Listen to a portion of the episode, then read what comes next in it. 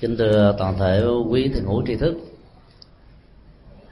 chúng ta vừa được nghe thông báo rằng đạo tràng niệm Phật của chùa Đức Quang sẽ đi dã ngoại gắn liền với lễ Hoa Đăng. Sự kiện đi dã ngoại sẽ là một thời điểm cảnh báo cho chúng ta biết trước rằng là cái năm cũ bắt đầu được trôi qua để tiếp đón một năm mới. Phong tục tập quán của người Việt Nam thường làm lễ tắt niên, đánh dấu sự kết thúc của một năm. Thông thường ở nhiều nơi trên thế giới đó, người ta thường gắn liền với sự kiện đốt ông năm cũ. Bởi vì năm cũ trong một số nền văn hóa trên thế giới tượng trưng cho những điều không may mắn, sự thất bại, nỗi buồn, niềm đau, bất hạnh và các ách tắc ở trong cuộc đời. Đốt ông năm cũ là để vẫy tay chào vĩnh viễn với những điều không như ý đó. Nhân đây chúng tôi xin chia sẻ một pháp thoại mang đề tài Năm Hợi nói chuyện con heo, vì năm cũ của con chó sẽ trôi qua trong vòng một tháng nữa. Năm mới Đinh Hợi sẽ đến với tất cả người Việt Nam và các dân tộc chịu ảnh hưởng của nền văn hóa Trung Hoa. Có một câu chuyện ngụ ngôn thời hiện đại. Chuyện ngụ ngôn kể rằng một gia đình nọ rất giàu có muốn thay đổi cách thức nuôi gia súc và sự quý trọng gia súc ở trong nhà, nên người gia chủ đã mua về một con heo. Thông thường người ta chỉ mua chó, mèo, cái con vật gần gũi so với các loài gia súc. Đằng này mua một con heo là một điều hơi khá dị hợm. Mua con heo phải nhốt vào trong chuồng, nuôi một thời gian, sau đó lấy thịt để mà ăn. Mà nuôi con heo với sự chăm sóc nó như các loài gia súc quan trọng khác. Ông ta mỗi ngày đưa nó vào trong nhà tắm, gọi sợi bông thơm, leash. Sau đó đó lấy bàn chải đánh toàn thân của nó cho thật sạch, và nhất là bốn móng chân. Lấy khăn lông loại xịn nhất lau cho nó được khô, rồi dùng một cái nơ thắt ở trên cổ của nó cho nó mặc vào một bộ đồ vest tông rất hấp dẫn. Cứ mỗi ngày như vậy là ông dẫn lên nhà khách cho nó ngồi, chế nước, pha trà, mời cho nó uống. Nó cũng uống, cũng ăn, cũng thưởng thức như những gì được người chủ nó cưng chiều và thương tưởng. Chủ cố gắng giữ nó ở trong nhà khách cho đến khi nào biết cái thời điểm mà chuẩn bị phóng uế đó thì mới dẫn nó đến nhà vệ sinh, tức là chăm sóc nó như một con người. Hôm nọ người chủ đi vắng, gia nhân trong nhà cảm thấy rất khó chịu, vì thân phận của gia nhân á còn tệ hơn là con heo được chăm sóc kỹ lưỡng. Người gia nhân này có phần ganh tị, mở cửa toan ra, con heo vùng chạy, và dĩ nhiên á nó đi tìm kiếm những vũng bùn, vũng sình chui vào. Ở một nơi khác á, thì người ta nuôi một con chó, thì cũng ở trong cái nền văn hóa phương Tây đó, chó được con người trọng vọng, thương tưởng, quý mến vì đức tính trung thành của nó. Chó là một con vật bảo hộ sự an ninh cho con người, và vì nó là một biểu tượng hộ pháp cho một gia đình Cho nên con chó được quan niệm gắn liền với uh, tiền bạc, của cải, vật chất. Vì chỉ có nhà giàu mới có chó để mà nuôi, vì chó bảo hộ cho những tài sản đó. Người chủ nhà này đó mặc dù thương nhưng là không chăm sóc con chó như là người gia chủ chăm sóc con heo, là cho nó ăn uống với tính cách như là một con chó chứ không phải với tính cách là một con người. Mỗi ngày ông ta đều mở cửa ra để nó ra vào trong toàn bộ khuôn viên, giữ của, bảo vệ tài sản và ngăn chặn những tên đạo chích và những kẻ có tâm trộm cắp không thể xâm tổn được tài sản có mặt ở trên khu đất mà nó đang cư trú. Ấy thế mà con chó không bao giờ nhảy xuống các dụng bùn.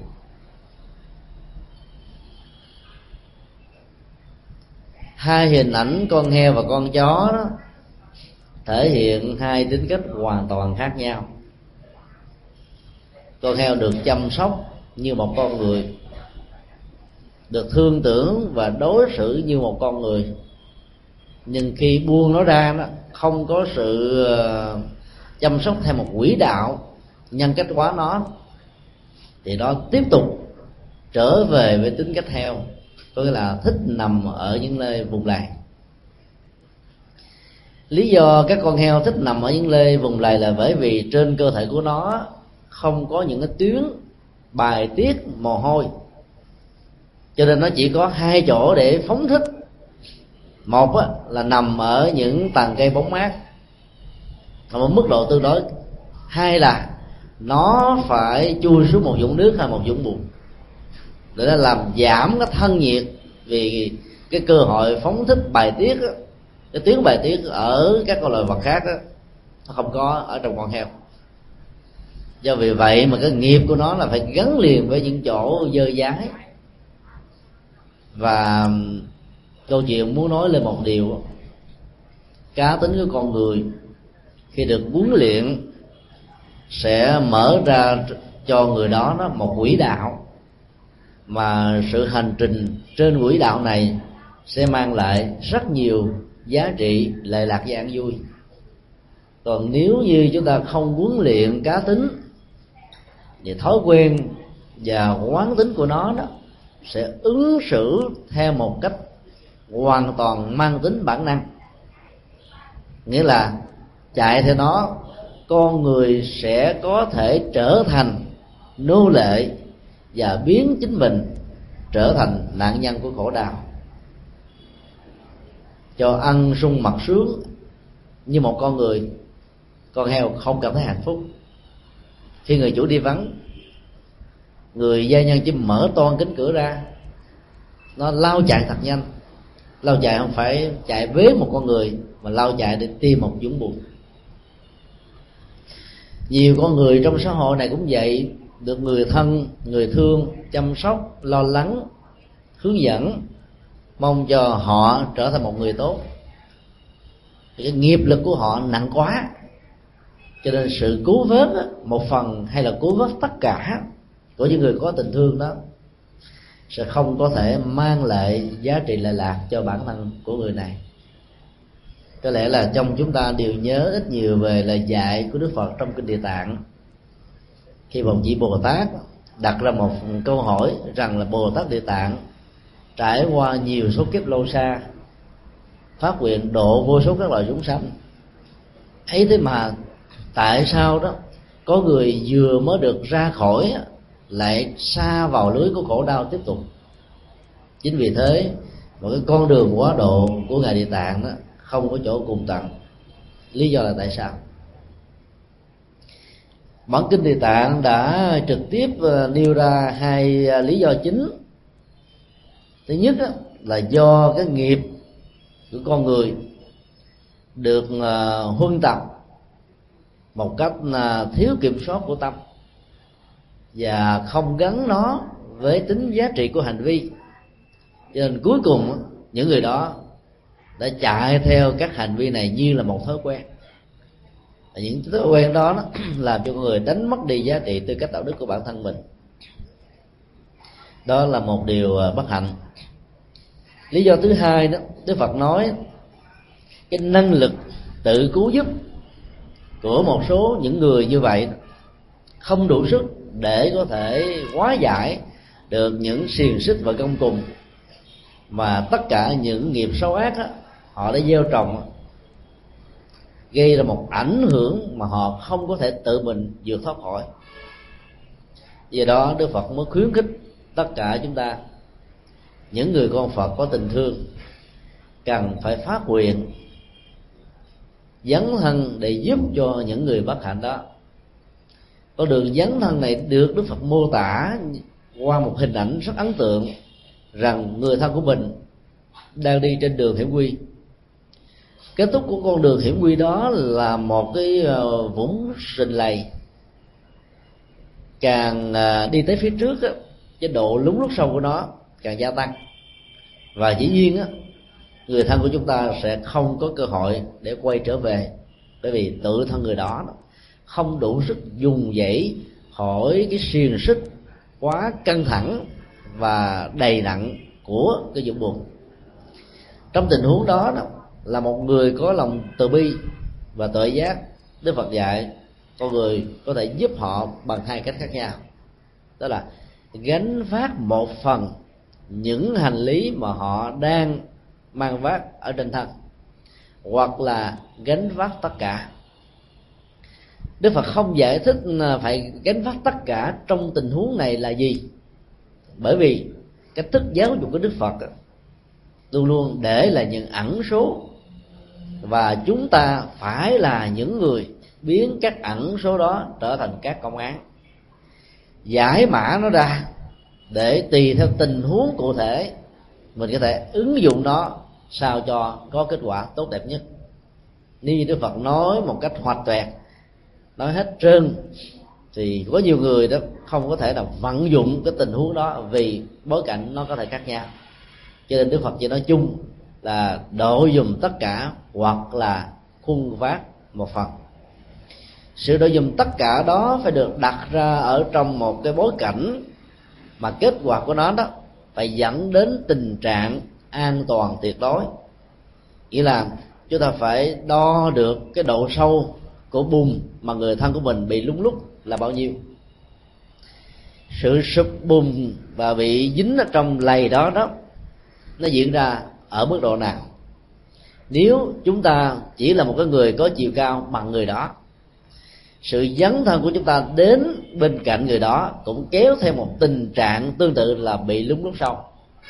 Trong cơn hoảng hốt, người thân của chúng ta ôm dầm lấy mình bằng cách là níu tay, kéo chân, thì sự lún lút sâu đó sẽ càng diễn ra nhanh hơn nữa, bởi vì độ nặng của trọng lượng và khối lượng ở trong vũng bùn sẽ làm cho khối lượng đó nó càng bị lún lút nhiều hơn. Cho nên chúng ta phải xét đến cái tính an toàn, và do đó nếu không có được các phương tiện thích đáng đó, thì sự cứu giùm tất cả là không nên. Ở đây quý vị có thể đặt ra một cái tình huống là mình phải có gắn vào trong cơ thể một bộ chân giả cao hơn cái mức lún của bụng. Sự vận hành của mình nhờ sự hỗ trợ của bộ chân giả đó mới tạo ra được cái tính cách an toàn cho bản thân và cái người đang bị lún lút. Thì lúc đó dùng sức kéo người dậy, hoặc là mình phải sử dụng một chiếc xe cần cẩu, đưa cái mé cần cẩu ra về phía vũng bùn, thả thòng một sợi dây xuống cho người kia bám lấy và leo lên, rồi cần cẩu đó sẽ đưa người đang bị lún lút sâu này vào nơi an toàn. Nói chung nó có nhiều cách thức khác nhau nữa. Còn nếu như những cái phương tiện để dẫn đến tình trạng an toàn đó không đạt được đó, thì tốt nhất là chỉ giúp một phần hay là mang vác dùng một phần mà thôi. Cái giá trị của sự giúp này rất là thực tế, là bởi vì không khéo cả hai cùng chết. Ở trong các phương tiện à, giao thông đó, chúng ta thấy máy bay là phương tiện ngắn nhất, là bởi vì nó bay trên không. Sự cố chết tập thể do va chạm máy bay, rớt máy bay đó, đã thường diễn ra khắp nơi trên thế giới. Khi lên chiếc máy bay đó, thì tất cả các hành khách sẽ được hướng dẫn bằng một câu liên hệ đến tính an toàn khi sự cố máy bay diễn ra, rằng nếu quý vị đi với các trẻ em hoặc là con em còn trẻ của mình khi sự cố diễn ra, thì trước nhất á, hãy lấy cái cái bọc dưỡng khí đó bọc vào trong lỗ mũi của mình trước, sau đó mới giúp cho trẻ em là con cháu đang ngồi ở bên cạnh mình. Sự giúp đỡ như vậy đó hoàn toàn không có gì là ích kỷ, là bởi vì đó giúp một đứa bé lâu hơn là giúp cho một người lớn. Vì trong cơn khủng hoảng đó, các đứa bé do bị hoảng loạn tinh thần, cho nên sự giúp đó có thể kéo dài tình trạng hơn. Nếu như mình chưa tự cứu giúp sự an toàn cho bản thân, lòng nhiệt huyết giúp đứa bé sẽ dẫn đến tình trạng là cả hai cùng bị chết. Cho nên phải giúp bản thân trước, rồi sau đó đó sự còn sống của mình mới tạo cơ hội để giúp cho đứa bé. Nghĩa là nếu có chết thì chết một người chứ không chết cả hai. Các phương tiện máy bay trên khắp thế giới, quy định đó là một điều bắt buộc, vì người ta không sống bằng chủ nghĩa duy lý mà bằng chủ nghĩa thực tiễn, thông qua sự quy nạp tất cả các kinh nghiệm đã từng diễn ra thế giới. Thì sự an toàn trong cứu độ người khác á, là một quy luật không thể nào bỏ qua. Đức Phật nói là có những tình huống á, chúng ta chỉ mang vác dùm một phần mà không nên mang vác tất cả, là bởi vì có thể tạo ra tình huống ỷ lại về phương diện tâm lý ở những người thân và những người thương. Các bậc cha mẹ phụ huynh thương con em quá đó, nhớ lại cái thời cơ cực của bản thân mình, cơm không đủ ăn, áo không đủ mặc, phương tiện học hành đó, thiếu thốn quá nhiều. Những cái năm tháng chân lắm tay bùn đó đã làm cho mình đó, thương tưởng đứa con, cho nên không muốn cho nó đụng đến những thứ này, tưởng rằng nhờ tình thương đó con cái sẽ trưởng thành nhiều hơn bản thân mình trước đây. Nhưng đó là một điều sai lầm về quan niệm. Không khéo đó, tình thương thiếu phương pháp tạo ra trạng thái ỷ lại và biến con em của mình trở thành các loại gà công nghiệp, có nghĩa là nó to con lớn xác, không, tướng trạng rất là đẹp, nhưng đầu óc của nó đó không có năng lực, không có sức chịu đựng, không có đủ trí khôn để vượt qua tất cả những tình huống éo le ở trong cuộc đời như chính bản thân mình đã từng trải qua. Cái nỗi khổ, niềm đau, sự gian khó đó đôi lúc đó, dưới cái nhìn của Phật giáo sẽ là những môi trường thích hợp để làm cho lòng kiên nhẫn và thái độ tinh tấn của chúng ta được trưởng thành qua năm tháng thời gian của bất hạnh. Vì đó giúp một phần để cho người kia đó mà thấy được cái giá trị của sự giúp này là như thế nào. Một khi họ khổ, họ đau, hú con tiếng, réo con tiếng, than thở cho một vài câu, chúng ta thấy sợ quá, nhào vô giúp liền, thì về sau người đó sẽ không bao giờ là nghĩ lại rằng cái giá trị của sự giúp đó là cần thiết. Có những tình huống phải để cho nhân quả giúp họ, để, là để cho họ chịu nỗi khổ niềm đau một vài lần. Khi mà tất cả các giá trị giáo dục khuyến tấn về phương diện đạo đức là đã không còn tác dụng nữa, thì trong tình huống này đó, chúng ta chỉ giúp một phần, đó là trao cho họ một bài học nhân quả, để cho họ chịu nếm cái mùi khổ đau, rồi từ cái khổ đau đó sẽ mở đường vạch lối cho họ một cái lối thoát. Tại vì trong kinh Phật đó, thường nói đó, cái vị khổ đau sẽ kéo theo vị xuất ly. Trong cái đắng và chát của cuộc đời đó, thái độ từ bỏ và vượt khỏi nó đó sẽ được thiết lập một cách rất là dễ dàng. Còn trong tình huống cái vị ngọt ngào đó thường làm cho người ta chớp mắt dĩ lại.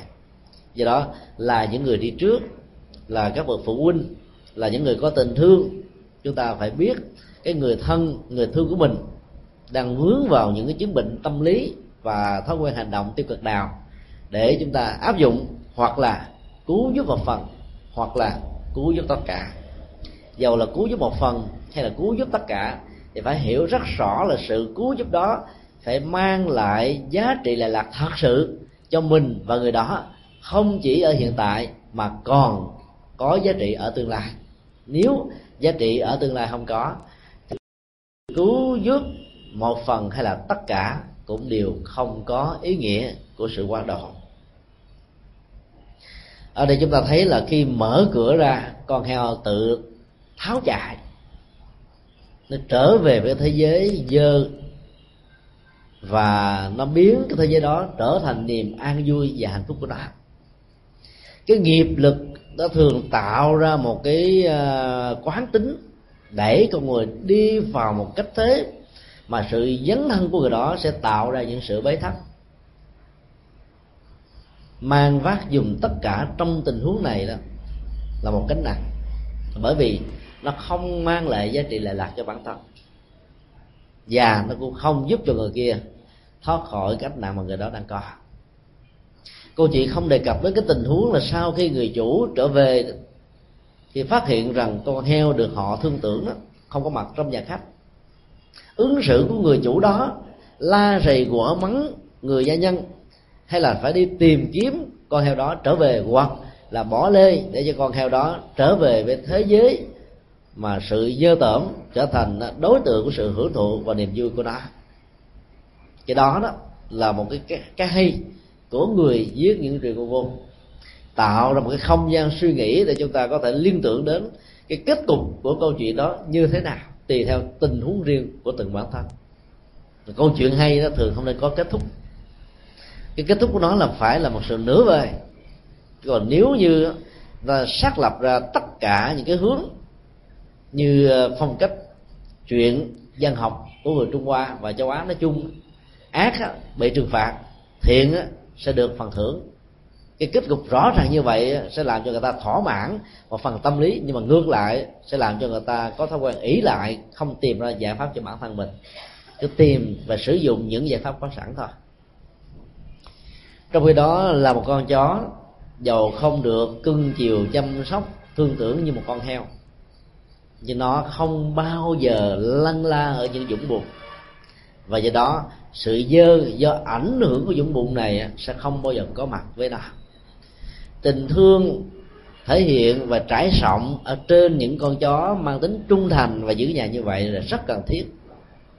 Đến lúc ở trong cuộc đời này, cái bất hạnh nó diễn ra theo một nghịch tính, rằng những đứa con ngỗ nghịch bất hiếu chúng ta lại quan tâm chăm sóc nhiều hơn, còn những đứa con có lòng hiếu thảo lo lắng phụ cha mẹ đó, lúc chúng ta bỏ lăn bỏ lóc giống như con chó trong câu chuyện ngụ ngôn này. Cũng rất may mắn là vì cái, cái quán tính của nghiệp tốt đối với những đứa con đó có nhiều, cho nên sự không chăm sóc của chúng ta vẫn không làm cho chúng trở thành những kẻ hư đốn trong cuộc đời. Còn ngược lại, những đứa con hư đốn đó, mặc dầu nhận trọn vẹn tình thương của phụ huynh ấy, thế mà chúng vẫn không nên người. Câu chuyện này nó còn dán gợi ý chúng ta về cái phương hướng thể hiện tình thương đối với con, và thái độ dứt khoát để tạo ra sự chăm sóc có nghệ thuật, để thông qua sự chăm sóc đó tính lệ lạc sẽ bắt đầu có mặt. Chứ còn nếu thương mà không có nghĩ đến cách thức này, có lẽ là kết quả chẳng được là bao, thậm chí ngược lại có thể làm cho các đứa con đó, những người thân người thương đó ngày càng lúng lút sâu ở trong vùng của tội lỗi và khổ đau mà thôi. Bắt đầu buổi pháp thoại bằng một câu chuyện ngụ ngôn liên hệ đến chó và heo, như là một cái điểm mà chúng tôi muốn nói là chúng ta bắt đầu vẫy tay chào với những ngày tháng cuối cùng của năm Bính Tuất để bắt đầu đón năm Đinh Hợi. Con heo là một loài động vật móng guốc. Đối với các loài lợn rừng, khi được thuần hóa đó, chúng sẽ trở thành một loài gia súc thân cận với con người. Bản chất của loài gia súc này đó, được nuôi ở trong từng gia đình với một mục đích hoàn toàn khác với các loài gia súc như là mèo và chó. Nếu chó giữ nhà giữ của, thì mèo đó làm cho cái tính mất vệ sinh do sự lây lan bệnh nhiễm của chuột sẽ trở thành một đối tượng khác của sự bảo hộ. Thì ngược lại, đối với heo, sự nuôi dưỡng nó chỉ vì một mục đích là lấy thịt và phục vụ cho khẩu vị của con người. Thịt, da, mỡ, xương của heo đều có chỗ sử dụng. Thậm chí đó, lông của con heo đó còn được sử dụng làm các bàn chải với nhiều cái tính năng khác nhau. Còn phân của heo đó vẫn có chỗ dùng và giá trị tiền của nó cao hơn, kinh tế của nó lớn hơn các loại phân khác, bởi vì người ta sử dụng nó như là một loại phân chuồng nhằm cải tạo những loại đất đã bị mất hết hoa màu sau những nhiều năm tháng canh tác quá nhiều và lạm dụng nó. Cho nên là từ những gì mà chúng ta cho rằng là ăn được, uống được, cho đến những cái phóng thải thông thường là những cái bỏ đi và dơ tởm nhất của con heo đều có những cái chỗ sử dụng của nó. Cho nên nó gắn liền với cái chủ nghĩa tiêu thụ của con người nhiều hơn là nuôi đó với sự chăm sóc như được nêu ra ở trong câu chuyện ngụ ngôn vừa rồi. Con heo còn được gọi là con lợn, là một trong mười hai địa chi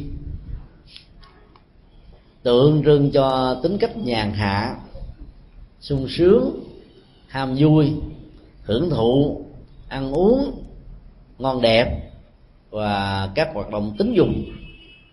Về thái độ tâm lý thì tuổi Hợi được quan niệm như là tuổi ít lo, vì bẩm cái tánh của con heo ăn xong rồi ngủ, vô tư, không lo lắng gì, thậm chí trước lúc chết chúng vẫn hết sức là thản nhiên, xem như là mọi việc không có gì cả.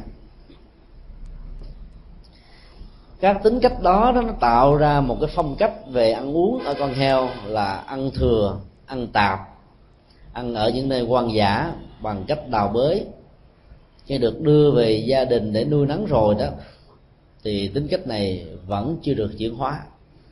Heo có thể ăn bất cứ một thực phẩm gì mà con người cho, không hề kén chọn, không hề chê bai, ăn xong rồi ngủ. Chính vì thế trong một thời gian rất ngắn là các con heo đó có hình thù rất to, mọc và khỏe. Nền văn học Phật giáo đã sử dụng hình ảnh con heo để ám chỉ cho chứng bệnh si mê của con người, hay là bất kỳ những ai có khuynh hướng đó hưởng thụ quá cao mà không phát huy cái năng lực trí tuệ vốn có. Con người sống bằng sự hưởng thụ mà thiếu tuệ giác đó sẽ có thể dẫn đến những cái tình trạng, trước nhất là bệnh tật về thân, dẫn đến sự chết đau đớn, kém tuổi thọ. Có tiền, có của, gia tài, sự nghiệp, địa vị, chức tước, ấy thế mà cơ hội để hưởng những cái phước lộc đó là không có, là chỉ vì quá đặt nặng về cái chủ nghĩa tiêu thụ của bản thân. Người có tuệ giác sẽ sống một cách rất là căn bản, chỉ sử dụng những gì có giá trị lệ lạc cho bản thân mình và không gây một tác động tiêu cực hay xấu nào đối với những tha nhân. Cho nên dùng tuệ giác làm cán cân thì con đường sống của con người sẽ có thể thoát ra khỏi những cái nghiệp hưởng thụ vốn có thể làm giảm giá trị đạo đức và tư cách của người đó.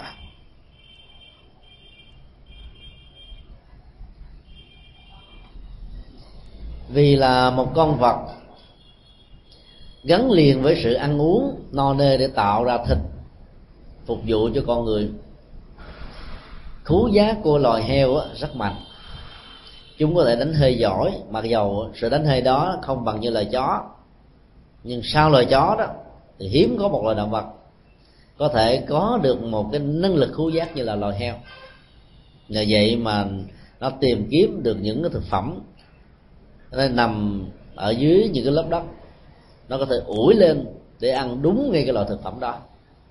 Nhờ đó mà sức khỏe cũng như là sức mạnh của nó đó được đảm bảo, dầu cho chúng không được sự chăm sóc một cách đúng mức của những người chăm sóc và chăn nuôi chúng. Sự hưởng thụ đã trở thành thói quen của phần lớn các loài động vật có sự sống. Có một số loài động vật hưởng thụ như là một bản năng. Sự hưởng thụ đó có thể gắn liền đến cái chết của các loài động vật nhỏ hơn. theo nguyên tắc mạnh hiếp yếu. Chân lý của thế giới rừng xanh là chân lý của sức mạnh. Chúng ta thấy là các loài vật là cấu xé ăn nuốt lẫn nhau chỉ vì để tiêu thụ, do vì ý thức của chúng không phát triển như con người. Do đó các hoạt dụng của thân thể và của cái miệng đó, phần lớn chỉ để phục vụ cho cái bụng, tạo ra được một chén cơm manh áo no được một ngày một buổi, thì các loài thú dữ đó phải gieo một cái nghiệp sát sanh. Chính vì thế mà Đức Phật nói bất hạnh thay khi tái sanh làm các loài động vật, và có phước hơn á thì làm các loài gia súc. Là bởi vì bản chất của rất nhiều loài động vật là không có ý thức, và do đó chúng không thể phân biệt được đúng và sai, nên và không nên, tốt và xấu, các giá trị văn hóa, tâm linh, đạo đức để phát huy nhân phẩm, nhân cách của bản thân mình. Và do đó khi tái sanh làm các loài động vật đó, thì con đường gặp Phật pháp là một cái gì đó mê mờ và mù tịch ở phía trước, tức là nó không có cơ hội nhiều. Do vậy mà Đức Phật nói may mắn thay khi được làm con người. Có nhiều người đặt ra một vấn nạn: tôi đâu có may mắn, bởi vì từ lúc cha mẹ sanh tôi ra trong cuộc đời, tôi phải làm thân phận của một kẻ ăn sinh, tôi làm thân phận của một kẻ ở đợi, rầy đây mai đó, làm quằn quật suốt ngày. Ấy thế mà cơm không đủ ăn, áo không đủ mặc thì hạnh phúc cái nỗi gì.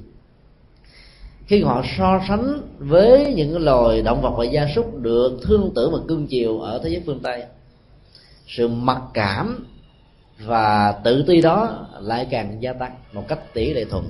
Tại bởi vì những con vật gia súc ở thế giới phương Tây đó mỗi ngày nó được chăm sóc với những vật thực ngon và đẹp đó, tốn tiền đối với chủ nhân từ năm mươi cho đến một trăm đô la. Còn những người nghèo khó ở thế giới và những nước thuộc thế giới thứ ba đó, suốt cả đời là suốt cả một năm làm vất vả chưa chắc đã dư được một đồng nào. Thế nên sự tiêu thụ của các loài gia súc được cưng chiều ở phương Tây đó, mỗi ngày gần một trăm đô. Mức độ trên lệch về phước báo đó, đó đã làm cho nhiều người không còn tin vào nhân quả, rằng là con người có phước báo lớn hơn các loài động vật. Lý do có sự khác biệt này đó là Đức Phật nói, vì trong quá trình khi còn sống với thân phận là một con người, nhiều người đã tổn phước báo thông qua sự tiêu phí một cách xa xỉ và không biết kiệm phước, tức là ăn ăn chơi xa đọa, thay vì chia cắt một phần nhỏ cho những người đang có tình thương, có nhu cầu chăm sóc giúp đỡ, vì bản thân họ không thể vươn dậy nổi trong cuộc đời. Thì những người có khuynh hướng hưởng thụ bản thân xa xí đó sẽ không bao giờ màng đến, giả sử có phải làm việc đó thì họ có cảm giác đau đớn theo kinh dược sư mô tả, giống như dùng con dao lát vào từng làn da thớ thịt, trạng thái nhức nhối khó chịu vô cùng, làm cho họ không thể nào có được một tinh thần hay là một tấm lòng chia sẻ với những người đang bị bất hạnh. Sự tổn phước báo đó đã làm cho họ khi làm con người, dầu cho có trí thức, dầu có điều kiện, ấy thế mà tiền vào rồi cửa trước thì chui ra cửa sau, à, lấy bằng cách trên trời thì phải hoàn trả lại dưới đất, tức là quanh năm suốt tháng nhọc nhằn mưu toan tính toán. Ấy thế mà sự mưu sinh vẫn không làm cho họ có đủ cơ hội để sống một cách đầy đủ ở trong cuộc đời này. Trong khi đó, đối với các loài động vật được người ta thương chiều, chẳng hạn như các loài gia súc, hoặc là các loài thú được sử dụng để làm ở trong các gánh xiếc, được biết bao nhiêu người tận thưởng bằng các tràng vỗ tay hoan hô, hoặc là ca ngợi tán thưởng, chăm sóc dỗ về, là bởi vì ở trong những đời trước của các loài động vật đó đã gieo trồng rất nhiều các phước báo liên hệ đến gia tài, sự nghiệp, tài sản và sự hưởng thụ. Tuy nhiên, chính vì cái đời sống hưởng thụ tính dục quá cao và không biết kiềm chế đó, đã làm cho họ tái sanh làm các loài động vật. Nhưng cái phước lực của sự bố thí, cúng dường, giúp đỡ, chia sẻ những người khác đó vẫn không mất đi, cho nên khi làm thân phận của các loài gia súc vẫn được phước báo, vì quả của các nhân trổ một cách đồng thời. Cái nhân của sự hưởng thụ tính dục quá nhiều sẽ làm cho họ trở thành các loài gia súc, nhưng cái nhân của sự giúp đỡ, chia sẻ đó sẽ làm cho họ đó, mặc dù dưới thân phận gia súc hay là động vật nói chung, vẫn được sự thương chiều và chăm sóc của con người hơn rất nhiều những người ở các quốc gia nghèo khó. Tất cả đều có nhân và quả, chứ không bao giờ là một sự ngẫu nhiên.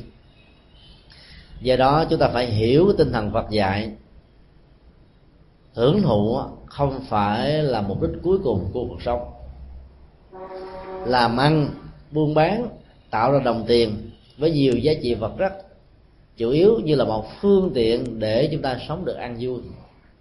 Đức Phật vẫn lưu ý chúng ta bằng những tinh thần mà theo đó có thể rút ra những bài học như thế này. Đó là bản chất của hạnh phúc không bao giờ tỷ lệ thuận với khối lượng vật chất và tài sản mà chúng ta đang có. Ngược lại là tỷ lệ thuận với cách thức tâm chúng ta xử lý những điều có và không có ở trong cuộc đời của mình như thế nào. Xử lý một cách khôn ngoan, giàu nghèo khó vẫn cảm thấy an vui và hạnh phúc. Chính vì vậy mà trong kinh Di Giáo, Đức Phật nói người có lòng biết đủ trên những thành quả sau những nỗ lực mà họ đạt được đó, dầu cho nằm ở trên đất họ vẫn cảm thấy an vui. Còn người có tham vọng quá lớn, ước vọng quá nhiều mà không đầu tư về nhân quả một cách thích đáng đó, dầu cho có nhà cao cửa rộng, phương tiện vật chất xa hoa ấy, thế mà họ vẫn là người được gọi là thiếu thốn, tức là không bao giờ cảm thấy đủ cả, hạnh phúc bị mất. Bản chất của hạnh phúc liên hệ đến dòng cảm xúc. Tính cách của dòng cảm xúc là một dòng chảy tương đối, khi thì nó cuộn con người vào thủy triều của nỗi khổ niềm đau, khi thì cuốn con người ở trong sự vui tột độ. Vui tột độ cũng là một nỗi khổ, vì nỗi khổ đó là nỗi khổ mặt trái của niềm vui. Và do đó khi còn gắn cái dòng cảm xúc với khổ và vui thì lúc đó Đức Phật sát với chúng ta rằng là chúng ta vẫn chưa thoát khỏi cái quy luật tương đối về vận hành theo kiểu mang tính chu kỳ hoặc là luân hồi đối với những gì mà chúng ta vấp phải như là một hiện tượng tất yếu.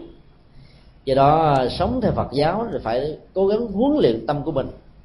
Giàu thì đừng để cho mình bị tổn phúc, lấy những tài sản mình có được để chia bớt cho những người thân, người thương và những người nghèo khó. Vì cái giàu sau khi chết không ai mang theo được, nhưng nhân đức, nhân phẩm, giá trị của con người thông qua sự sử dụng khôn ngoan giá trị đồng tiền và sự giàu đó có thể đi theo chúng ta từ kiếp này sang kiếp khác. Giàu mà keo kiệt, có tài sản mà không biết giúp đỡ, có phương tiện mà không trải lòng từ bi, làm cho tâm của con người trở nên bị khô cằn và mất hết ý nghĩa của nó, thì giá trị nhân phẩm ở chỗ đó đó không còn nữa. Cho nên nhà Phật luôn luôn dạy chúng ta bố thí và cúng dường, đó là một trong những hành động rất thiết thực. Còn những người giàu có nhiều chừng nào mà keo và sang lẫn thì người đó sẽ khó có thể có được một tiến trình tái sanh tốt sau khi người đó qua đời một cách đột ngột. Nói một cách khác rằng là giàu cho có nhà cao cửa rộng, nhiều phương tiện, người có tài sản đó không nên đặt nặng về chủ nghĩa hưởng thụ, vì nếu quá đặt nặng về chủ nghĩa hưởng thụ đó, thì bệnh tật sẽ gia tăng, và cái bệnh tật này sẽ trở thành một ách nạn làm cho các phước lộc không mang lại tuổi thọ của con người. Nhiều người có phải đối đầu với rất nhiều nỗi khổ do bệnh tật gây ra là do vì không biết cách hướng dẫn cái chủ nghĩa tiêu thụ một cách hợp pháp, hợp lý. Nạp vào trong cơ thể những thứ không cần thiết là tự bản thân mình biến mình trở thành một nạn nhân. Quý vị chỉ cần liên tưởng đến cái chữ Hán, chữ Thánh trong chữ Hán là sẽ thấy được rõ ràng nó ảnh hưởng cái nền văn hóa của Phật giáo biết chừng nào. Chữ thánh nó gồm có ba bộ thủ, tức là ba yếu tố gộp lại thành. Ở bên tay trái đó, ở bên trên đó, đó là chữ nhĩ, tức là lỗ tai. Bên phải đó là chữ khẩu, tức là cái miệng. Bên dưới đó là chữ vương, tức là vua, nói chung là người làm chủ. Thánh là một người làm chủ được lỗ tai và cái miệng của bản thân mình. Cái việc đó đâu khó lắm, phải không ạ? Làm chủ được cái lỗ tai thì không bị phiền não. Có nhiều người đó cho đi thích nghe những chuyện xấu, nói chuyện của người khác, chuyện thị phi, chuyện không quan hệ gì đến hạnh phúc của bản thân, chuyện không có giá trị gì cho đạo đức của xã hội ấy. Thế mà khi lọt vào lỗ tai của con người, cái thói quen xấu của con người sẽ làm cho cái thông tin đó được lan truyền. Con người sẽ biến thành một cái loa phóng thanh không ăn lương. Một điều xấu nào đó vừa được tung ra là cả thế giới này đều biết hết. Tờ báo đó, ở trong tiếng Anh nó được gọi là newspaper. Chữ news có số nhiều, à, chữ news có nghĩa là mới. News có số nhiều đó, được hiểu là tin tức, là bởi vì tin tức đó nó gắn liền với những cái mới. Nhưng trên thực tế đó, bản chất tin tức của các tờ báo không phải là những điều mới, mà là những chuyện giật gân liên hệ đến cái xấu của người A, người B, người C, thì nó sẽ bán chạy như tôm tươi. Còn những cái tốt đó, cái giá trị, cái đạo đức đó, là lúc người ta không không màng đọc tới, có đọc rồi cũng quên đi. Cái thói quen của con người là như vậy. Như là làm chủ được cái lỗ tai đó, thì mình sẽ không trở thành một cái lo phóng thanh của những điều không mang giá trị lại cho con người. Chính vì vậy mà Đức Phật dạy đó, đừng bao giờ mang lửa phiền não đến nhà người khác, đến những người thân, những người thương, bằng cách nói với người đó những điều không cần thiết. Một trong bốn điều căn bản của đạo đức về lời nói được Đức Phật dạy cho người tại gia, đó là không nói những điều vô ích. Nói nhảm, nói tán dốc, nói tâm sự nhỏ to, nói chuyện người này, kể chuyện người nọ, bàn tán người kia, đều là những chuyện được Đức Phật khuyên là hãy giảm thiểu. Các tổ Trung Hoa thay thế cái đó bằng một cái nghệ thuật rất hay là ít nói một câu chuyện, niệm nhiều một câu Phật. Cái nghệ thuật thay thế này sẽ làm cho chúng ta có một thói quen mới, nạp vào trong cái tâm thức của mình những dữ liệu, những sự kiện gì nó có lợi, mỗi khi nhớ đến đó, lòng cảm thấy hân hoan và hạnh phúc. Còn những chuyện buồn, những cái chuyện ăn oán giang hồ, những cái chuyện xấu, chuyện này chuyện nọ là phải gác vào một bên. Vậy là quý Phật tử khi trở về chùa nên lưu tâm việc này, tại vì cái cơ hội tâm sự với nhau nhiều lắm. Vì ngôi chùa ở Việt Nam rất là chặt hẹp, cái khuôn viên không rộng mà chứa đến cả hàng trăm người, cho nên nếu không khéo thì đó là cái nơi mà chúng ta phóng thích tất cả những nỗi buồn niềm đau ở trong đời sống của mình. Như vậy đó là khi mình phóng thích ra, tâm mình có thể nhẹ nhõm được một phần. Cái người nghe mình á, về những chuyện buồn khổ và đau này, nếu không có được cái lỗ tai của Bồ Tát Quan Thế Âm thì họ sẽ có thể bị ung thư về phương diện cảm xúc và nhận thức. Nạp nhiều quá những thông tin thông qua lỗ tai về phương diện tiêu cực đó, sẽ làm cho người đó không còn hạnh phúc nữa. Cho nên nên tìm cách chăm sóc hạnh phúc bản thân mình và người khác bằng cách đó, chỉ nói những việc tốt, tuyên truyền những điều hay. Còn những điều không hay nghe lỗ tai trước đó, cho nó vô hiệu quá ở lỗ tai sau.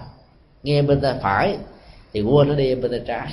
Còn những điều tốt thì phải giữ lại, giữ lại cho bản thân và truyền cho tha nhân. Đó là cách thức mà chúng ta sẽ biến cái chủ nghĩa tiêu thụ đó, trở thành một cái gì đó làm chủ được cái lỗ tai của bản thân mình. Cái thứ hai nữa, những lời ta oán, phê bình, chỉ trích, thị phi, hơn thua, hận thù, quyền rủa, những cái lời cay cú, chọt gậy bánh xe, phân phân làm ly gián, phân tán ở những nơi đã được hòa hợp, nó thường xuyên xảy ra với tất cả mọi người. Và do đó Đức Phật dạy là hãy vô hiệu hóa nó bằng cách là làm chủ được lỗ tai của mình. Những điều gì không tốt nghe không cần phải nói lại, quên đi luôn. À, người làm chủ được lỗ tai là trở thành một vị thánh năm mươi phần trăm theo quan niệm dân gian của Phật giáo Trung Quốc. năm mươi phần trăm còn lại là làm chủ cái miệng. Cái miệng rất quan trọng, bởi vì miệng á Nó là cái nơi ra và vào, xuất khẩu của nó, nhập khẩu của nó. Xuất khẩu liên hệ đến lời nói. Lời nói có thể tốt và xấu. Lời nói tốt có thể làm người ta vươn lên, làm mới được cái chí, vượt qua nỗi khổ niềm đau. Còn lời nói xấu đó có thể làm cho ta thất điên bát đảo, mất ăn bỏ ngủ, trằn trọc băn khoăn giấc chẳng thành. Đúng một lời nói thôi. Cho nên Đức Phật mới dạy đó, lời nói của những người Phật tử phải mang theo một động cơ và phải được thể hiện bằng những ngữ điệu của lòng từ bi. Tức là mình nói có trái tim, nói có khối óc, nói có tấm lòng, nói có tình thương, nói có sự hiểu biết, nói có sự tha thứ và cảm thông. Thì lời nói đó, đó sẽ mang tính cách trị liệu, vì giá trị của nó nằm ở góc độ của sự xây dựng. Thương con cháu, thương người thân, biết họ bị sai lầm. Nếu như chúng ta nói mà cách là căng nhằn, nói để trút những cơn giận, nói để thể hiện rằng ta đây là có người có hiểu biết, sẽ tạo ra một mặc cảm tâm lý và thái độ khó chịu ở người nghe. Cho nên nói đúng vẫn chưa có tác dụng nếu cách nói đúng đó không được thể hiện bằng một phương pháp đúng, đó là nó có chất liệu của lòng từ bi và đi kèm theo sự cảm thông. Cho nên làm chủ được sự xuất khẩu của những gì mà chúng ta tư duy ở trong não trạng của mình đó, là chúng ta trở thành một vị thánh thêm hai mươi lăm phần trăm nữa. Do đó phải học theo Đức Phật là nói phù hợp với chân lý. Nói phù hợp với chân lý tức là không tuyên bố những gì mà mình không biết. Những gì mình nghe ta nói đừng có đi lặp lại. Cái người mà nhiệt tình đó, nghe ai nói xong tôi nghe nói như thế này, cái thông tin của nó chưa được kiểm chứng là đúng hay sai mà đi lặp lại đó, nếu nó có những dụng ý sai lầm và tiêu cực đó, thì chúng ta sẽ trở thành là một cái virus lây lan, làm cho cái uy tín của người được nói đó giảm đi rất nhiều. Và thông thường cái cái, cái chiến thuật tâm lý đó ở trong những cái cuộc chiến phân ly giữa những đối tượng quá thân cận và gần gũi với nhau, bằng cách đó người ta tạo tính cách giá trị cho câu chuyện vốn rất là bình thường, hoặc nó chỉ toàn là những cái gì gọi là phê đặt và dựng lên thôi. Người ta chỉ cần nói đây là câu chuyện rất bí mật, ông và bà quan trọng lắm đó, tôi mới nói, nhớ là đừng bao giờ kể lại cho người khác biết. Thì ai mà nói chúng ta những điều như vậy thì chúng ta phải biết rằng là những câu chuyện đó là thiên hạ đều biết hết trơn. Mà về sau này đó, nếu nó có lan truyền ra đó thì họ sẽ đổ thừa rằng mình là người phát ngôn chứ không phải là họ.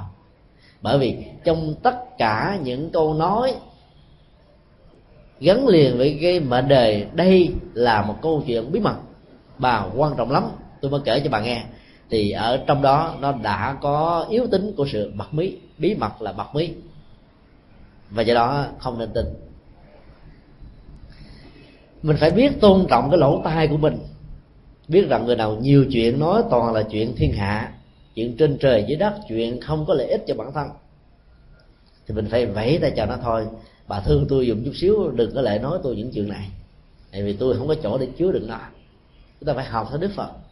Chúng ta nhớ rằng là có một lần đó, một người có tâm ganh tị đến phỉ báng Đức Phật, vì không muốn ảnh hưởng của Đức Phật được lan rộng, cho nên chửi bới bằng những lời nặng nặng nề nhất. Đức Phật vẫn điềm nhiên như không có chuyện gì xảy ra. Anh ta bực tức quá mới tìm những cái tức khác để chọc tức Đức Phật và nói như thế này: tôi biết chắc chắn mà, ông Gotama Cồ Đàm này là một cái ông bị điếc rồi, cho nên tôi có chửi ông ta, ông ta cũng đâu có nghe được đâu. Hay thế bạn, Đức Phật vẫn thản nhiên. Rồi ông lại chọc Đức Phật theo một cách thức nặng nề hơn nữa: tôi biết mà, chẳng những ông bị điếc mà ông còn bị câm nữa, cho nên là mặc dầu thấy được những biểu hiện về thân thể, ngôn ngữ thân thể của tôi ấy, thế mà ông ta không thể nào bày tỏ được sự giận dữ của bản thân mình, vì câm đâu nói được. Đức Phật vẫn thản nhiên. Sau khi chờ cho cái người đối phương trút hết cơn giận rồi, Đức Phật mới hỏi một điều rất đơn giản: tất cả những gì mà ông vừa nói với tôi đó, tặng tôi thông qua cái lỗ tai này, tôi xem nó như là một món quà, nhưng rất tiếc á, ở trong lỗ tai của tôi, trong tâm thức của tôi, trong con người của tôi, nó không còn đủ chỗ để chứa đựng những thứ đó.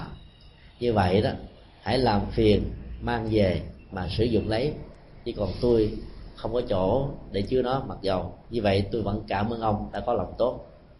Cái cách nói như vậy là một nghệ thuật mà chúng ta có thể học hỏi được, rằng là có những thứ nếu nó không cần thiết cho bản thân mình thì đừng nạp nó bằng lỗ tai, khi có nạp rồi đó thì đừng phóng thích nó ra bằng cái cái xuất khẩu, vì sự xuất khẩu mà không phù hợp với chân lý, không phù hợp với sự đoàn kết, không phù hợp với tình thương yêu, không phù hợp với sự chia sẻ tha thứ, không phù hợp với những giá trị lệ lạc đó, thì Đức Phật khuyên là không nên nói. Còn có những tình huống đó, nó đúng chân lý, nó có giá trị, nó có mục đích, nó mang lại lệ lạc, dầu cho người nghe có thích hay không thích thì Đức Phật khuyên chúng ta là vẫn cứ nói. Ví dụ là cha mẹ biết rằng con em ngày nay dễ bị hư vì các phương tiện thông tin hiện đại, internet, game điện tử và nhiều trò chơi có thể làm cho chúng mất phương hướng. Nếm thử vào một lần rồi, cái cơn nghiện cơn nghiền nó có thể đi đòn cảm xúc, hành hạ chúng suốt đời.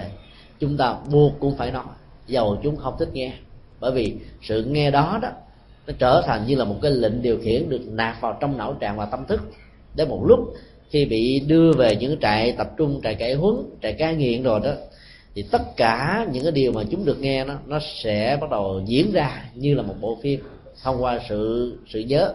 Thì lúc đó đó cái lời dạy của cha của mẹ bắt đầu thấm vào từng làn da, từng thất thịt, rồi từng cảm xúc của người đó, và người đó sẽ cảm thấy là ân hận suốt đời, không dám tái phạm.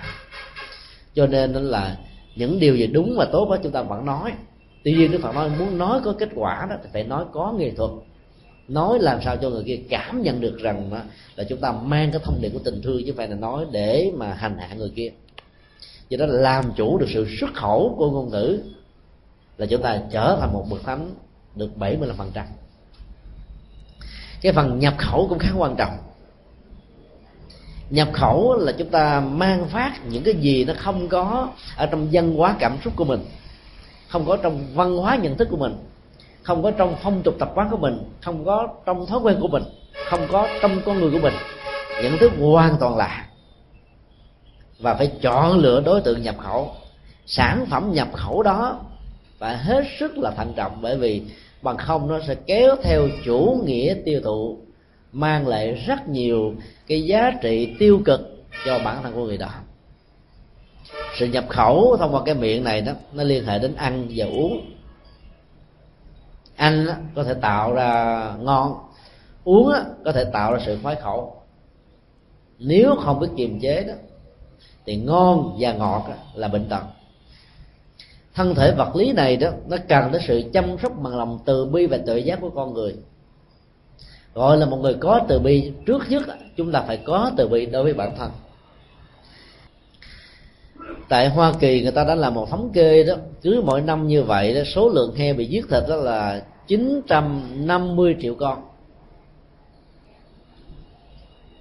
Với một quốc gia thôi đó, chín trăm năm mươi triệu con heo phải bị qua đời. Nếu chúng ta lan rộng cái thống kê xã hội học đó ở các quốc gia còn lại, đặc biệt là châu Á, nơi tiêu thụ thực phẩm đào bào chế từ thịt heo là nhiều nhất thế giới, thì số lượng các con heo bị giết hàng năm đó, nó càng gia tăng đến độ chúng ta phải cảm thấy kinh khủng. Nếu mà làm thống kê hết sự tiêu thụ thực phẩm mặn đó, một năm như vậy là hàng tỷ tỷ tỷ tỷ tỷ triệu các loài động vật đó sẽ bị giết chết. Do đó đó chúng ta thấy rằng là chuyển hóa được thói quen ăn uống đó, chúng ta sẽ giảm được những cái nghiệp nặng và những nghiệp bất hạnh. À, chúng tôi tạm kết thúc cái buổi pháp thoại liên hệ đến à, năm hệ nói chuyện con heo, dành thời gian còn lại cho việc vấn đáp. Hôm nay thì quý Phật tử rất mạnh dạn đặt khá nhiều những câu hỏi, bây giờ thời gian còn lại ít quá cho nên chúng tôi sẽ trả lời một cách rất là vắn tắt. Câu hỏi thứ nhất: mình nuôi cá lớn mà mình cho cá lớn ăn cá nhỏ thì có tốt hay không? Chắc chắn là không tốt rồi, bởi vì đó những người nuôi cá trong lòng, trong chậu, trong kiến đó chỉ mang lại giá trị thẩm mỹ cho con mắt, nhưng ngược lại đó chúng ta gieo rất nhiều nghiệp sát vì phải nuôi nó bằng những con cá bé. Do đó Chỉ có giá trị thẩm mỹ mà phải mang quá nhiều nghiệp sát sanh là một điều tổn thất không nên làm. Quý vị phải lưu tâm điều này. Cái thứ hai nữa là các Phật tử thì quý vị cũng không nên nuôi cá ở trong chậu, là nuôi cá ở trong các cái tủ kiến, bởi vì sự nuôi như vậy đó sẽ làm cho các loài cá bị giam nhốt. Thương chúng mà lại gieo cái nghiệp giam nhốt là điều không nên. Là người Phật tử thì chúng ta nên học phát sanh, học hành phát sanh, à, phóng sanh để thả chúng về cái thế giới của sông và nước. Còn nuôi ở trong nhà thì không nên. Còn nếu chúng ta có nuôi thì có những cái ao đàng hoàng cho ăn cho uống theo quy luật tự nhiên của nó, và dĩ nhiên là không phải phục vụ cho thị trường à, ẩm thực được.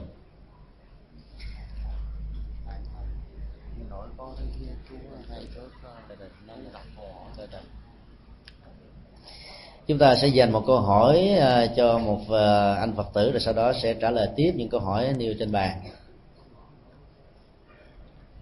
Anh có thể ngồi tại chỗ, không cần đứng lên. Nam mô Bổn Sư Thích Ca Mâu Ni Phật. Đức Phật Thầy Giác Tư, con có một câu hỏi liên quan về hình tượng của Quán Âm Bồ Tát. Có người cho rằng ở nhà mà thờ hình tượng Quán Âm Bồ Tát đứng thì người gia chủ sẽ bị cực khổ hơn là thờ hình tượng Quán Âm Bồ Tát ngồi để được an nhiên thanh nhàn hơn. Xin Thầy Đức Giảng Sư con bị giảng dạy cho. Cảm ơn anh đã đặt một câu hỏi liên hệ đến sự thờ phượng, và cũng là một câu hỏi đã được thắc mắc bởi rất nhiều Phật tử khác nhau. Ở chùa Giác Ngộ đó, phía trước đó, là cái khu bán chén bát sành sứ.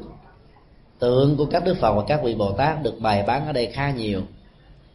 Cho nên là thường đó, là những người mà mua các tượng ở khu vực này mang vào trong chùa nhờ chú nguyện về mới thờ. Thì thường đó, họ đến họ cũng có những câu hỏi như vừa nêu. Cái người đầu tiên đã đặt ra cái thói quen mê tín đó đó, từ khi nào thì không ai biết, nhưng mà nó có gắn liền với cái cấu trúc cơ thể học của con người.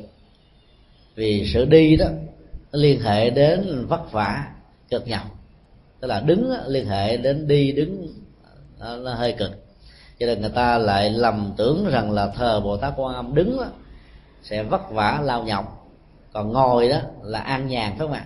Mình có nhiều thời gian mình mới ngồi được, còn người bận rộn suốt ngày làm sao mà ngồi. Cho nên từ đó họ mới liên tưởng ngồi đó là sung túc, phú quý, đầy đủ, ấm no. Tất cả hai quan điểm đều là mê tín và không có bất cứ một cứ liệu, cứ liệu gì về nhân quả để chúng ta tin được. Thờ Bồ Tát Quan Thế Âm đứng, ngồi, thậm chí là nằm cũng không sao. Bởi vì mục đích thờ tượng của các vị Phật và Bồ Tát nằm ở chỗ đó, chúng ta phải gắn liền cái nội dung với danh hiệu của các vị này. Bởi vì theo Phật giáo Đại Thừa, danh hiệu của Phật và các vị Bồ Tát là một hạnh nguyện. Liên hệ đến hạnh nguyện thông qua danh hiệu của các ngài, chúng ta cần học hỏi theo để phát huy cái nhân phẩm vốn có ở trong con người của mình. Bồ Tát Quan Thế Âm á, có hai gương hạnh đặc biệt, đó là tình thương không bờ bến.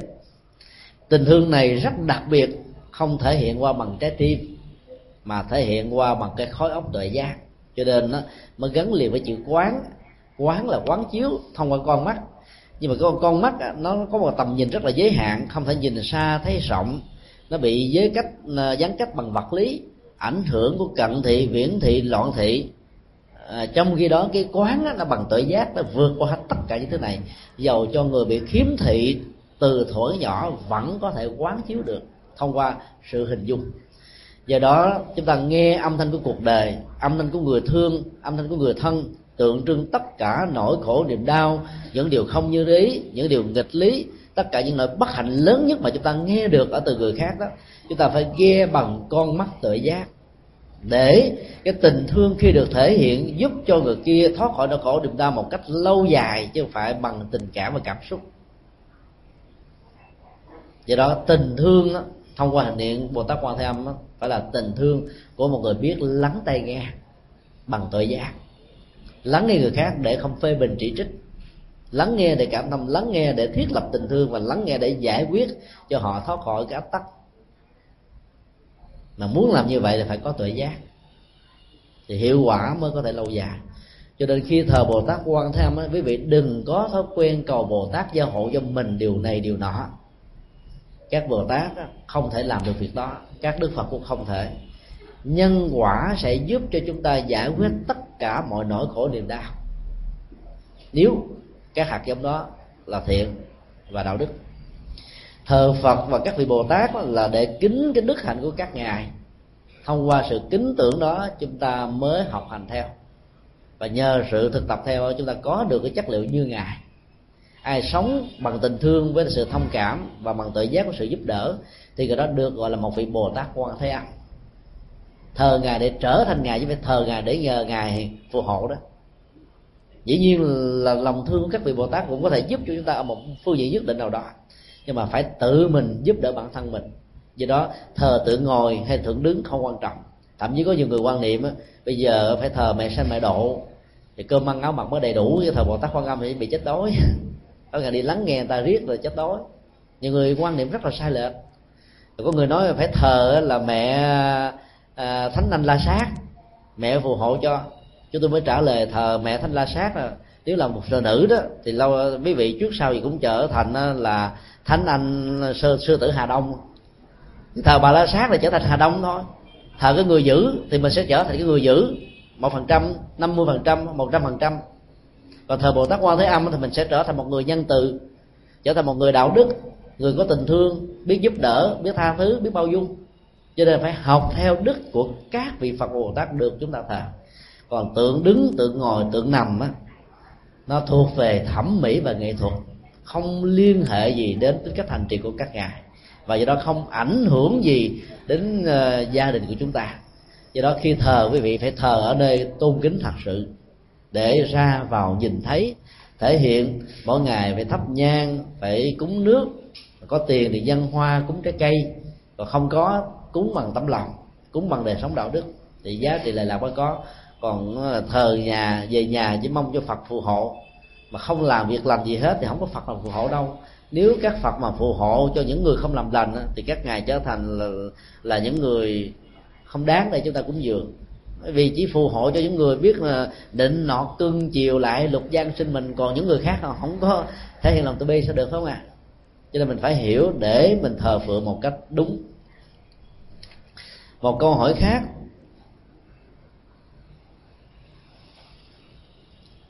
nhà con thờ Phật ở nhà dưới và ở trên lầu một, như vậy là những người đi ở trên lầu hai, lầu ba trở lên có bị tội hay không?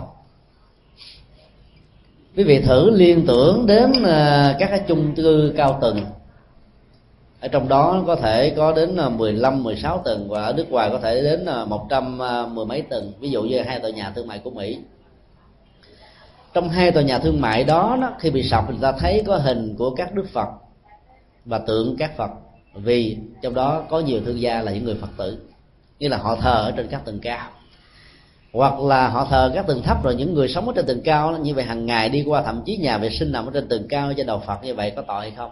Hoàn toàn không có tội, vì những người làm đó hậu đâu có dụng ý là khinh thường Đức Phật, phỉ báng Đức Phật, hay là nhục mạ Đức Phật, hay là hạ cấp Đức Phật đâu.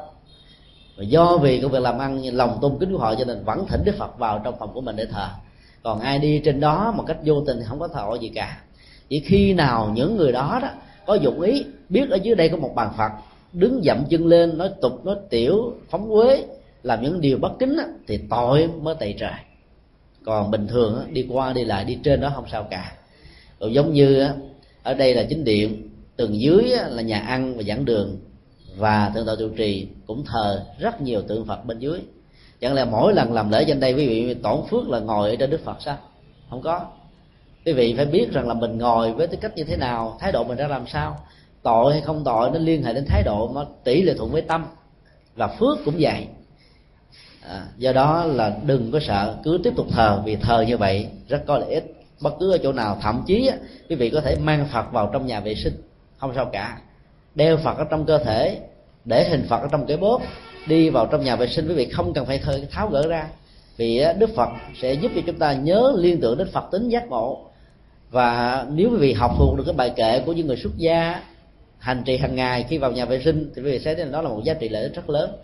Tức là bài kệ đó nói như thế này: đi vào trong nhà vệ sinh, tôi cầu nguyện cho tất cả mọi loài, hãy phóng hết tất cả những nghiệp xấu, nghiệp ác của lòng tham, lòng sân, lòng si, như là những chất thải mà tôi sẽ thả ra để cho cơ thể của người đó được an vui và hạnh phúc.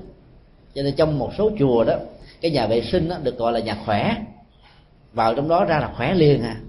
Khỏe về vật lý trước, rồi sau đó là khỏe về tâm, là bởi vì vào trong đó mình hành trì mà, mình liên tưởng, nhờ quán tưởng cái cách thức đó, chúng ta mới liên tưởng đến là trong cơ thể mình đó, nó cũng như là một cái kho chứa giống như nhà vệ sinh vậy đó. Phải tống khứ những cái đó ra, nỗi đau, nỗi buồn, sự oán hận, ăn oán giang hồ, sân si, trả đũa, đều là những vật cần phóng thải, phải đẩy nó ra bên ngoài và mong cho tất cả mọi loài cùng làm được việc đó. Cho nên là nếu chúng ta vào trong đó mà có hình ảnh Phật để gợi nhớ mình đến bài kệ này thì quá tốt không ạ à? Còn mang Phật vào mà không làm gì hết, không quán tự gì hết thì nó là không tốt. Cho nên là người Phật tử thì quý vị nên dụng tâm tốt ở trong các hành động này, thì lúc đó, đó chúng ta sẽ thấy là giá trị của nó sẽ ngày càng cao hơn. Một câu hỏi khác: tu làm sao để cho đúng, thở ra hít vào đúng hay là sai, gọi là người tịnh tọa niệm Phật à, có có giá trị lợi lạc hay không? Ở đây nó có gồm có ba vế là thở ra hít vào thế nào cho đúng.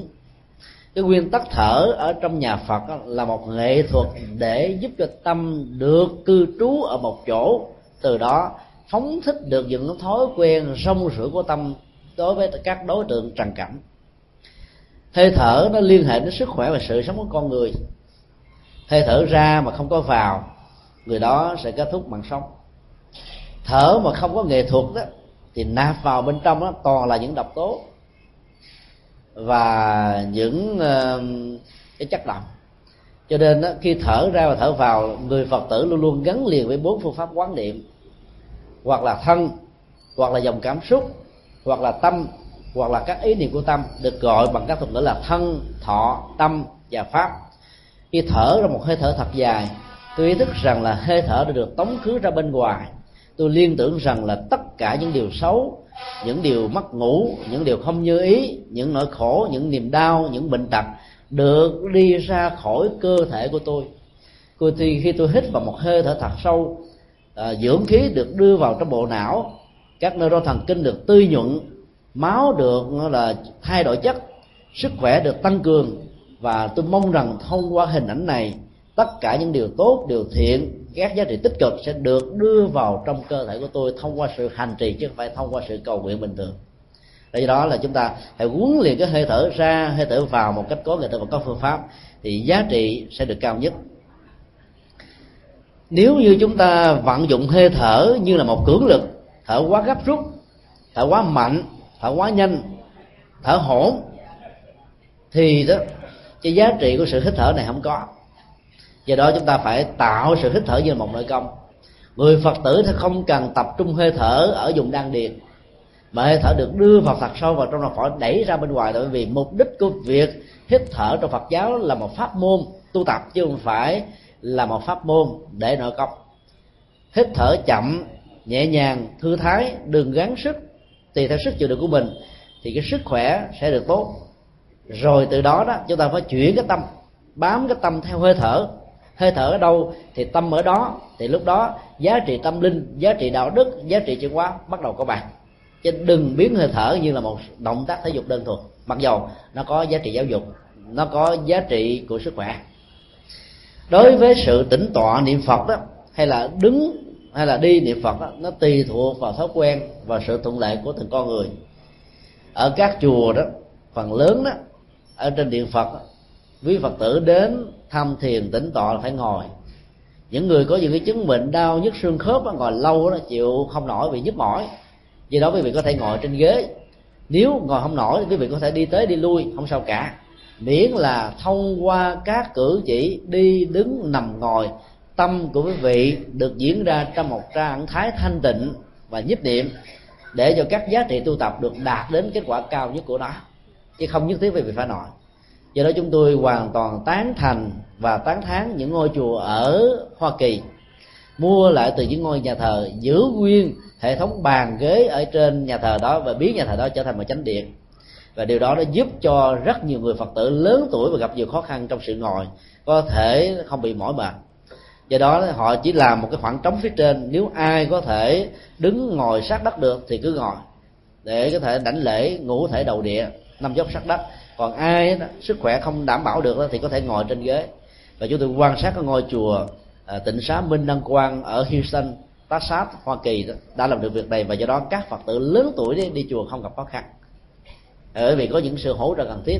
Còn người phương Tây đâu có quen quỳ quen lại, vào trong chùa quỳ lại ra sưng đầu gối, nhất là phụ nữ bầm tím đau nhất, lần sau không dám đến đến chùa nữa. Cho nên chúng ta phải thay thế cái phương pháp tĩnh tọa, miễn làm sao cái nội dung tĩnh tọa phải được giữ lại, đó là sự trạng thái à, an lạc của tâm. À, giá trị của sự tĩnh tọa hay là hành thiền nằm ở chỗ đó. Cho nên quý vị có thể đi mà thực tập, hay là ngồi mà thực tập, đứng mà thực tập, hay là thậm chí trước khi ngủ quý vị vẫn có thể thực tập được. Do đó đó, đúng và sai đó nó không nằm ở những cái định chế đi đứng nằm ngồi, mà nằm ở chỗ chúng ta vận dụng hơi thở như thế nào trong đi đứng nằm ngồi, và chúng ta vận dụng tâm như thế nào trong các động và tịnh đó. Còn lại khoảng hơn mười câu hỏi mà thầy về được báo là đã hết rồi. Thôi à, chúng tôi sẽ dành lại cho kỳ sau. Trong à, rất mong quý Phật tử à, à, lưu tâm và thông cảm. Những câu hỏi này thì sẽ gửi lại cho cô à, Tuệ Mỹ, cô Giữ. Rồi tuần sau chúng ta sẽ tiếp tục trả lời. Còn chúng tôi giữ sợ không mang đi theo thì quý vị sẽ bị thiệt thòi. à, Kính mời toàn thể hồi hướng.